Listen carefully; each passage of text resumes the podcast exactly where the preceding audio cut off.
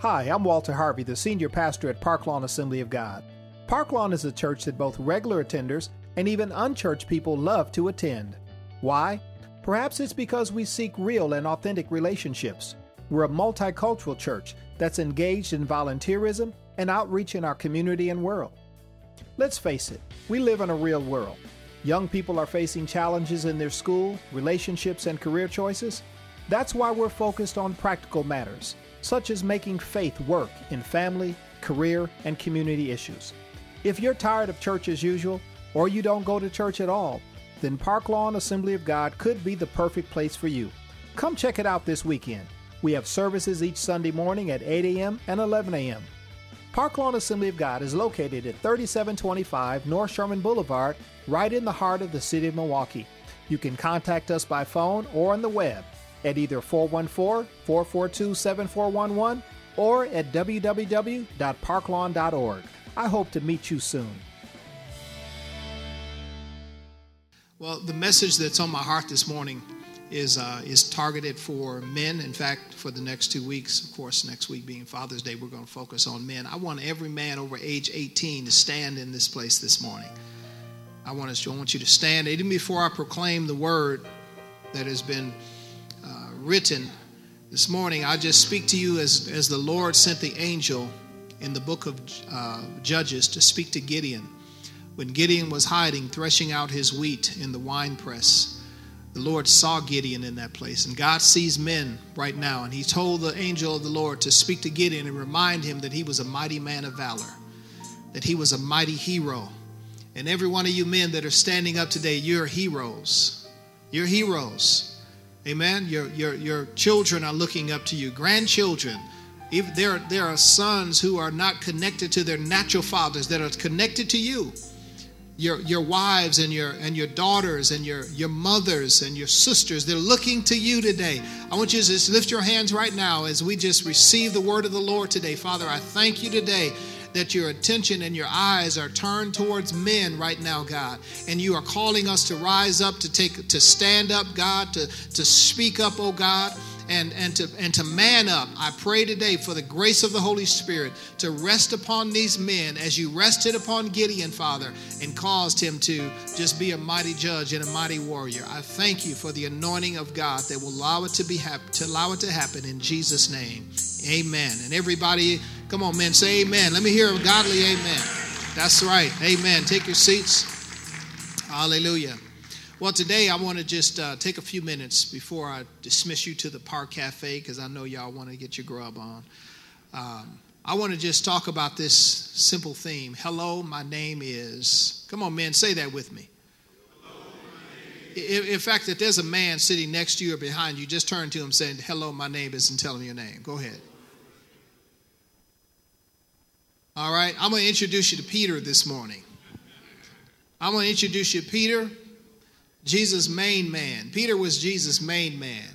You know, you got to have a main man in your life. You got to have somebody that's a rock, somebody you can go to and you can depend on. That was Peter. Out of all 12 disciples, and I know John was the beloved disciple, the one, you know, whom Jesus loved, but Peter was the one that Jesus would, would look to to take the lead. In fact, in Matthew chapter 4, Jesus called him when he was a fisherman and said, Hey, come and follow me, and I'll show you how to fish for people. Now, Peter was a, he wasn't a, a, a dumb guy. Peter was a, a small businessman. Peter was, he was an industrial guy. He loved working with his hands. Peter was a guy who didn't just have one boat, but he had several boats. He had a chain of boats. So you could just see Peter, you know, having a fish and chips restaurant, having a, you know, having a fishing boat, eh, you know, out in the sea and, and, just, you know, selling fish to Pick 'n Save and Kroger. He was a businessman. But when Jesus called him to come and follow him, Peter left his business behind. The Lord spoke to Peter in such a way that it caused him to be connected to Jesus. And in Matthew chapter 16, we're introduced to another aspect of Peter's call and ministry when Jesus was asking the disciples, who do people say that I am? What's my reputation? That's a dangerous question to ask. You don't want to ask everybody that question unless you really want to know. Y'all know what I mean? I dare you to, I dare you, what do, who, how do people really feel about me? You better have some thick skin if you ask that question. But Jesus was secure in himself and he asked the question. And then he went a little bit deeper and he said, Who do you say that I am? And in Matthew 16, it was Peter who stood up and said, You are the Christ, the Son of the living God. And Jesus said about Peter, because he spoke that truth, he said, Blessed are you, Simon, son of John. Because flesh and blood has not revealed this to you, but my Father which is in heaven. And he then went on to say, And upon this rock I will build my church, and the gates of hell will not prevail against it. Now, Jesus uses two different words he calls Peter Petros. The name Petros means a small rock or a small stone. So at that moment, Jesus gave Peter a nickname. He called him Rocky. Called him Little Rock. He, I'm giving you a nickname. I'm speaking about your character and about your nature. You're a small stone. But he says, Upon this rock, this Petros with the, with the feminine gender, P E T R A S, upon this rock, this, this Gibraltar, this foundational stone, this, this headstone, I will build my church, not upon Peter. And I don't mean to offend any, any Catholics in here, but Peter was not the rock that the church was built upon. It was built upon the revelation of who Jesus Christ was. In fact, in 1 Corinthians chapter 10, and verse 4, it tells us that all of those in the Old Testament in the wilderness, they drank the same spiritual water, for they drank from the spiritual rock that traveled with them, and that rock was Christ. Jesus gave Peter the revelation of who he was. And I think that what, what the significance of, of choosing Peter this morning is, is that God wants to take us as men, He wants to take us as rocks, and He wants to chisel on us. He wants to take his hammer, he wants to take his chisel, and he wants to form us. He wants to transform us into the image of his son Jesus. He wants to help us to become godly men. In order to do that, he has to enroll us in his school of ministry. That's what he did with Peter. He called him from his fishing boat and said, Hey, come and enroll in SUM. Come on and get in my school, Peter. I'm going to teach you some important lessons. I'm going to teach you how to fish for men, catch people, but I'm also going to teach you how to be a godly man. I'm going to teach you how to be a godly leader. But one of the first lessons he had to teach Peter was how to deal with his aggression how to deal with your testosterone, how to deal with your, your, your tendency to speak first and strike first and ask questions and think later. And so, Matthew chapter 5, I want to spend a, a great deal of our time here, is, is really where Jesus began his school with Peter, how to deal with this aggression. And Peter, like us, was living in a violent and an aggressive time. I, come on, you all know we're living in very violent times. And um, maybe some of you men are like Peter. Listen, if you strike me on my cheek, I'm striking you back on your cheek, right? You put my eye out, I'm gonna put your eye out. In fact, I might put both of them out, right? That's that's the that's the way of the world. That's the way of a man. Come on, come on, man, talk to me, right? But that's not the way of a godly man. And so the Lord was teaching Peter in verse 38, he said, You've heard that it was said, an eye for an eye, a tooth for a tooth. But I tell you, do not resist an evil person. If anyone slaps you on the right cheek, turn to them the other one also. And if anyone wants to sue you and take your shirt, hand over your coat as well. If anyone forces you to go one mile, go with them two miles. Give to the one who asks you, and do not turn away from the one who wants to borrow from you. You've heard that it was said, Love your neighbor and hate your enemy. But I tell you, love your enemies and pray for those who persecute you, that you may be children of your Father in heaven. He causes his sun to rise on the evil and on the good, and he sends rain on the righteous and on the right and the unrighteous. I'm telling you, sometimes school is hard, isn't it? Jesus wanted to teach Peter, listen, if you if you have this, this macho mentality of what it means to be a man, that, that being a man is always responding back in violence or responding back in revenge, he says, listen, an eye for an eye, that's not the way of the kingdom. Dr. King said, if we live by that adage, an eye for an eye, all of us would be blind. You can't live that way in the kingdom of God. He says, if, if, if, if I tell you don't resist an evil person, if anyone slaps you on the right cheek, turn to the other one also. Now, the Lord is not telling us to be passive, wimpy, and how many you know Peter was not a wimp? He's saying, hey, don't, don't be passive and wimpy, but I don't want you to allow the things that happen to you to cause you to become an abuser. I don't want you to be an agent of your wounds. You see, life happens to all of us. Life slaps us around, and sometimes bad people do bad things. But if you allow that to fester on the inside of you, it will cause you to become just as bad as they are the abused will become abusers themselves. So he says, if anyone wants to sue you and take your shirt, give them your coat as well. I think this is a principle that my that our ancestors who came over from Africa learned in order to, to, to be free, because they came over as slaves.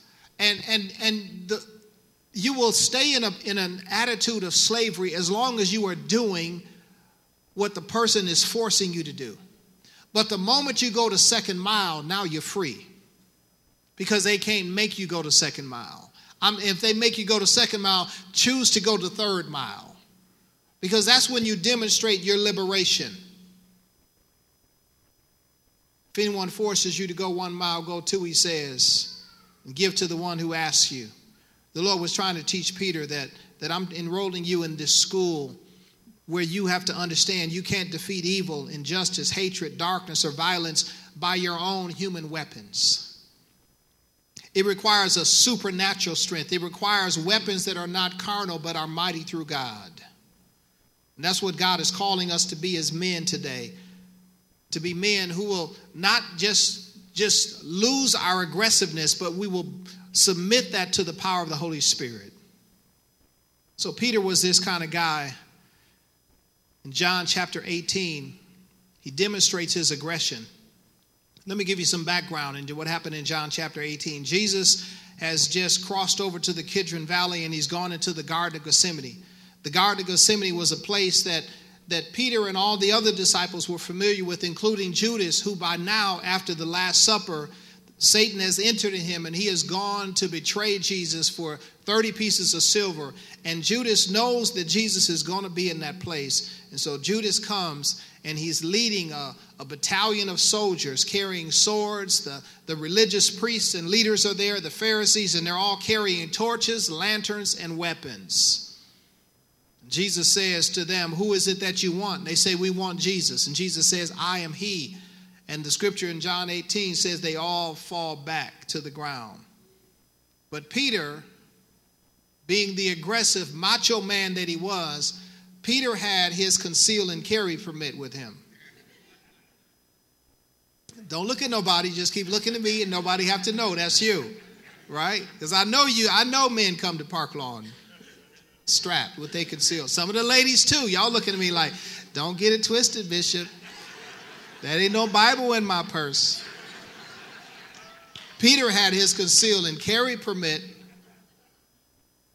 And verse 10 says, Peter had a sword. He drew it and he struck the high priest servant, cutting off his right ear. The servant's name was Malchus. But before Peter could rewind and take another blow, Jesus stopped him and said, Put your sword back in its sheath. Shall I not drink from the cup of suffering that the Father has given me? Jesus stops Peter and says, Wait a minute, that's not the way of a godly man to resolve and transform the world. Peter had to learn some things. First of all, he had to learn how to man up.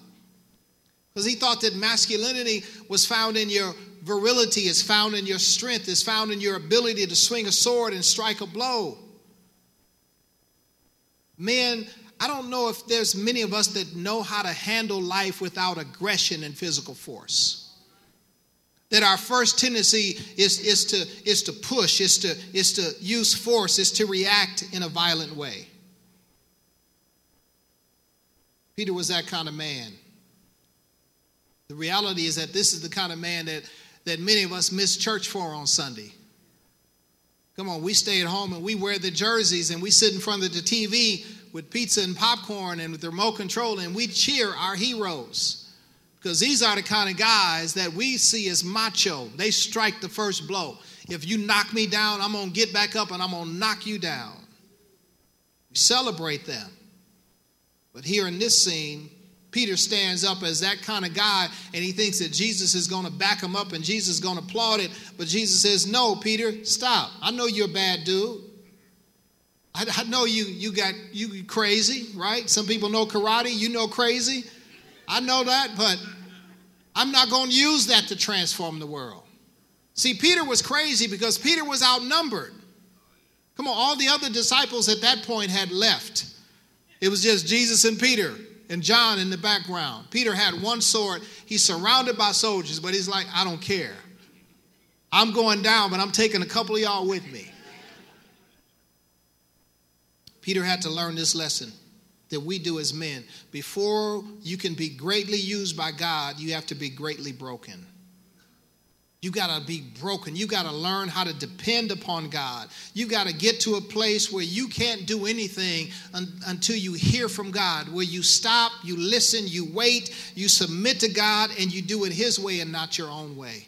And God has to break us from our from our carnality, from our old worldly mindset in order to do that. If you're going to be a godly man, Peter had to learn a lesson before you can be a leader, you've got to learn how to be a servant. That was the lesson Jesus taught not only Peter, but all of his, servants, his, his disciples. If you want to be great in the kingdom, you got to become the servant of all. And this is a lesson that we also have to learn. And I think Jesus was teaching Peter in that moment in John 18 is that before you can be a deliverer, you have to master your own self. Before you can help other people get free, you got to be free. That's a lesson that not only Peter had to learn, but Moses had to learn that because for 40 years Moses was raised in the house of Pharaoh's daughter. He was raised to be a successor of Pharaoh, but Moses still had some more schooling to learn because he thought that by taking matters in his own hands and killing an Egyptian, that he would be a deliverer. That was just one Egyptian. What you going to do with the other millions? You going to kill them one by one by your own hands? So God had to send Moses into the wilderness for 40 more years to learn how to be a shepherd, to learn how to be a true leader, to be a servant. Man, it's really natural for us to, uh, to fight. We're taught as boys to fight. We're taught as boys not to cry. We're taught not to show pain. And so it's, it's difficult for us now as men to learn how to express our emotions. But most of us are more comfortable fighting than we are apologizing. It's easier for us to talk with our fists than it is for us to talk out of our hearts. Peter was that kind of guy. He didn't have much spiritual insight. That's why Paul told Timothy that men need to exercise their spiritual muscles too. In 1 Timothy 4 and 8, it says that physical training is good, but training for godliness is much better. It promises benefits in this life and in the life to come. That's the kind of men that God wants to raise up at Park Lawn Assembly of God. So Peter is rebuked by Jesus. He puts his sword back in and he runs and he flees. And, and in John chapter 18, the Bible says that Simon Peter, in verse 15, he followed Jesus, as did another of the disciples. That other disciple was acquainted with the high priest, so he was allowed to enter into the high priest's courtyard with Jesus. Peter had to stay outside the gate. Then the disciple who knew the high priest spoke to the woman watching the gate, and she let Peter in. And the woman asked Peter, You're not one of the man's disciples, are you? No, he said, I'm not. But it was cold. The household servants and the guards had made a charcoal fire and they stood around it, warming themselves. And Peter stood with them, warming himself. And inside, the high priest began asking Jesus about his followers and what he had been teaching.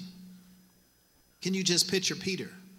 This man who thought he had it all together. He thought he was macho. He's cold. He's, he's standing by the fire with the world and he's warming himself. And one by one, servant girls begin coming to him saying, Aren't you one of his? No, I'm not. Aren't you one? Didn't I see you? No, you didn't see me.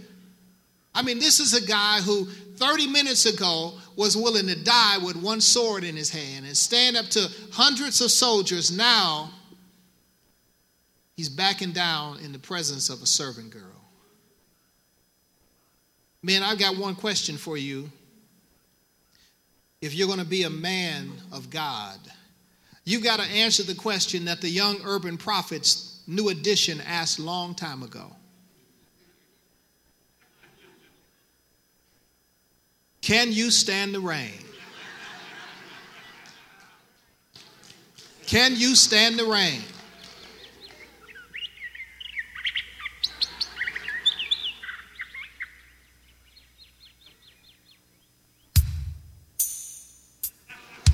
See, God is asking you this question this morning, man.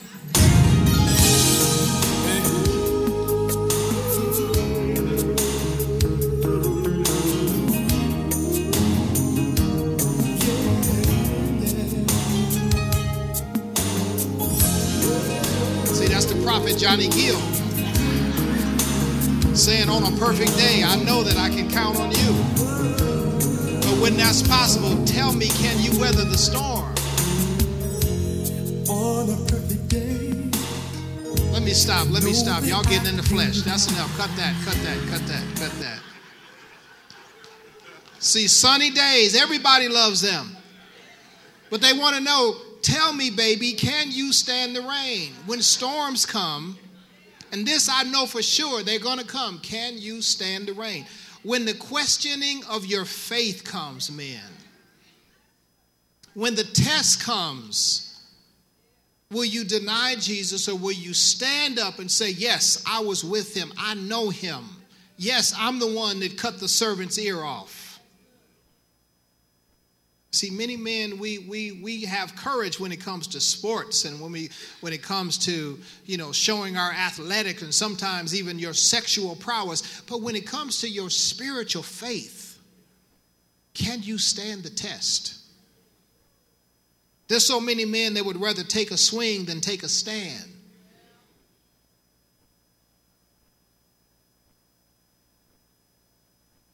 Praying that God would help us to be men of action, men who would man up, men who would stand up. As I was preparing this message, the Lord burdened my heart. He said, Let me tell you something human trafficking, human sex trafficking, abortion, domestic abuse, rape and incest, sexual uh, uh, harassment. There would be no Me Too moment. There would be no prostitution. There would be no divorce, infidelity, fatherlessness, murder, or violence if men would stand up for what is godly. I'm telling you. We're the foundation, we're the perpetrators of this. I don't know, brothers today are probably saying, man, I I need help, Bishop. I, I want to stand the test. I want to stand up. I want to man up. But can you help me? Yes, yes. I'm glad you asked that question. I can. Because I'm just going to simply say what Paul said follow me as I follow Christ. Follow me as I follow Christ. And what Jesus told his disciples daily take up your cross and follow me. What does that mean? That means that you need to spend more time with Jesus than you do with the devil and his devices. You need to follow Jesus. You need to follow his way. You need to get a band of brothers around you who are committed to taking a good and godly stand in their hearts, in their homes, in their church, in their community. And then know this, men, that when you fall, not if you fall, but when you fall, allow Jesus to pick you back up. Allow him to dust you off and put you back in the race. That's what Paul was telling uh, the early church in the book of Ephesians, chapter 6. He said in verse 10, Finally, my brethren, be strong in the Lord and in the power of his might. I'm saying to you, men today that stood up earlier in this service, be strong in the Lord, not in your own strength. Be strong in the Lord in the power of his might. Put on the whole armor of God so you might be able to stand against the tricks and the wiles of the devil. For our battle is not against flesh and blood. Your wife, your girlfriend, your mama, your daddy, your children, your brothers, your sisters, your coworkers, they're not the enemy. I know they act like the enemy sometimes, but they're not the enemy. It's not flesh and blood. Our battle is against principalities and powers and rulers of darkness of this world and spiritual wickedness in high places. Therefore, Paul says, Take up the whole armor of God so that you might be able to stand in the evil day, and having done all to stand, stand some more. So, Peter, he took this great fall. He couldn't stand the rain. He couldn't stand the rain. And what did Peter do? He, do, he did what most of us do as men. Then we'll be blown it. When we look macho on the outside, but we know we're weak and struggling and empty on the inside, when we're willing to take a take a swing rather than take a stand. And on the on the outside we look strong but on the inside we know we don't have any spiritual faith or strength or joy or love or patience. We don't have anything of god strong on the inside. What we do? We quit and we go back to what we know. Peter went back to fishing. That's what we do. We stop coming to church. That's why women outnumber men in the church we neglect accountability in life groups with other men. The Bible tells us that after Peter denied Jesus, he went back fishing and didn't realize that, that he was somebody's hero because those other 10 disciples, they went with him. They went with him. It was the women who were faithful to Jesus and looking with an expectation to anoint his body at the tomb after his death. Peter went back fishing. Jesus had to come looking for him. That's good news. The Lord will not give up on you, men. He will come looking for you. Even while you're playing with your toys and hanging with your boys, the Lord is coming looking for you. He came looking for Peter. Found Peter and his bro and his boys sitting on the fishing boat. Hadn't caught anything. Jesus gave them a prophetic word and they caught a great catch of fish. And finally, one of the disciples said, It's the Lord. Peter took that opportunity. That's all I need. There's a gap between me and the Lord, but I'm going to fill that gap. G- Peter took off his clothes and jumped in the water and began swimming towards Jesus. Men, I'm telling you, the Lord says, I want, I want you to close that gap that's between me and you today. Peter got to the shore before all the other men because they were trying to bring those fish in with the boat, and there was Jesus sitting on the beach had already made breakfast for the disciples. See, it's not by your effort. The Lord don't want your energy, he don't want your effort, he just wants your faith and your obedience. He just wants you to come and try, just be with him. And when Peter got to the to the shore, Jesus asked him three questions. Simon, Petros, rock, I know you said you'd never deny me, you'd never leave me. But do you really love me more than these? Jesus used the Greek word agape. Do you really have an unconditional, undeniable, undying, all pursuing, all consuming love for me? Do you agape me more than these? Peter said, Lord, you know I phileo love you like a brother. have a fondness for you. You know, you my you my guy. Jesus said, Feed my lambs. Just, just take care of the baby Christians. Asked him a second time in Matthew 21 16, Simon, son of John, do you agape me? Yes, Lord, you know I phileo you. Well, then take care of my sheep. He's saying, take care of the, the adult sheep, take care of the adult Christians, pastor them. Finally, in verse 17, the third time Jesus asked Simon, son of John, Okay, I get you. Do you phileo me? I know you don't agape me yet, but do you at least phileo me? Peter was hurt that Jesus asked the question the third time. Said, Lord, you know everything. You know that I phileo you. Jesus said, Then feed my sheep. See, I'm so glad that God doesn't give up on us. We ought to agape him, men, but if you phileo him, he's still going to pursue you.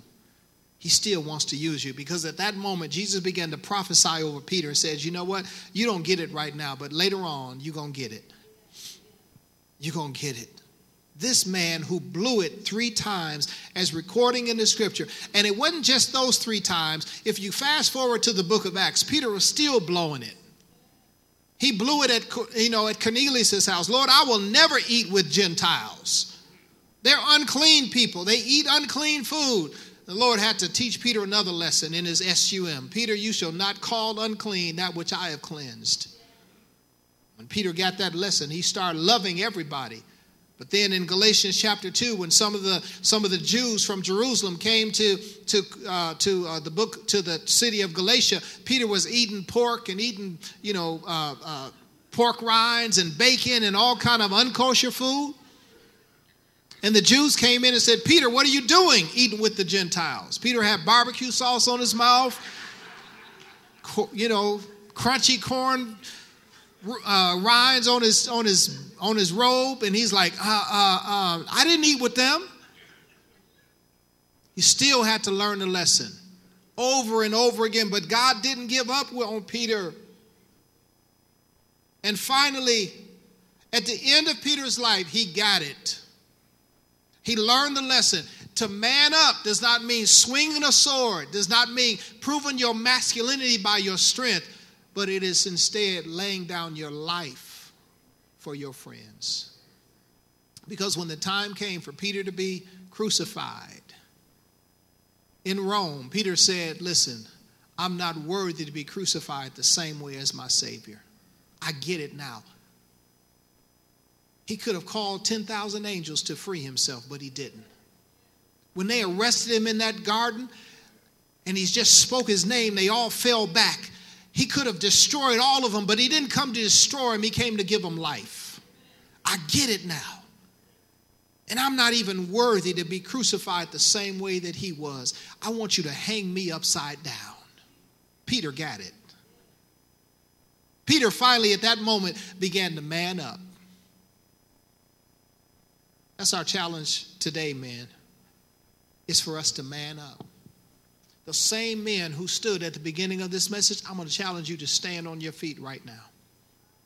Come on, stand on your feet right now, man. Because the Lord is saying, listen, I know that there, you, you said that you go, you're not going to do certain things, but you did them. I know that there's certain things in your life that you're still struggling with. But listen, I'm not finished with you yet. I'm still chiseling you. I'm still working on that rock. There's an image that's on the inside of that rock that I've got to cut away some of the rubbish and some of the waste so I can reveal what's on the inside of you, men. Parklawn Assembly of God exists to share the light, life, and love of Jesus Christ. As a part of this mission, join us for special services, workshops, and encounters. Parklawn Assembly of God is located at 3725 North Sherman Boulevard, right in the heart of the city of Milwaukee.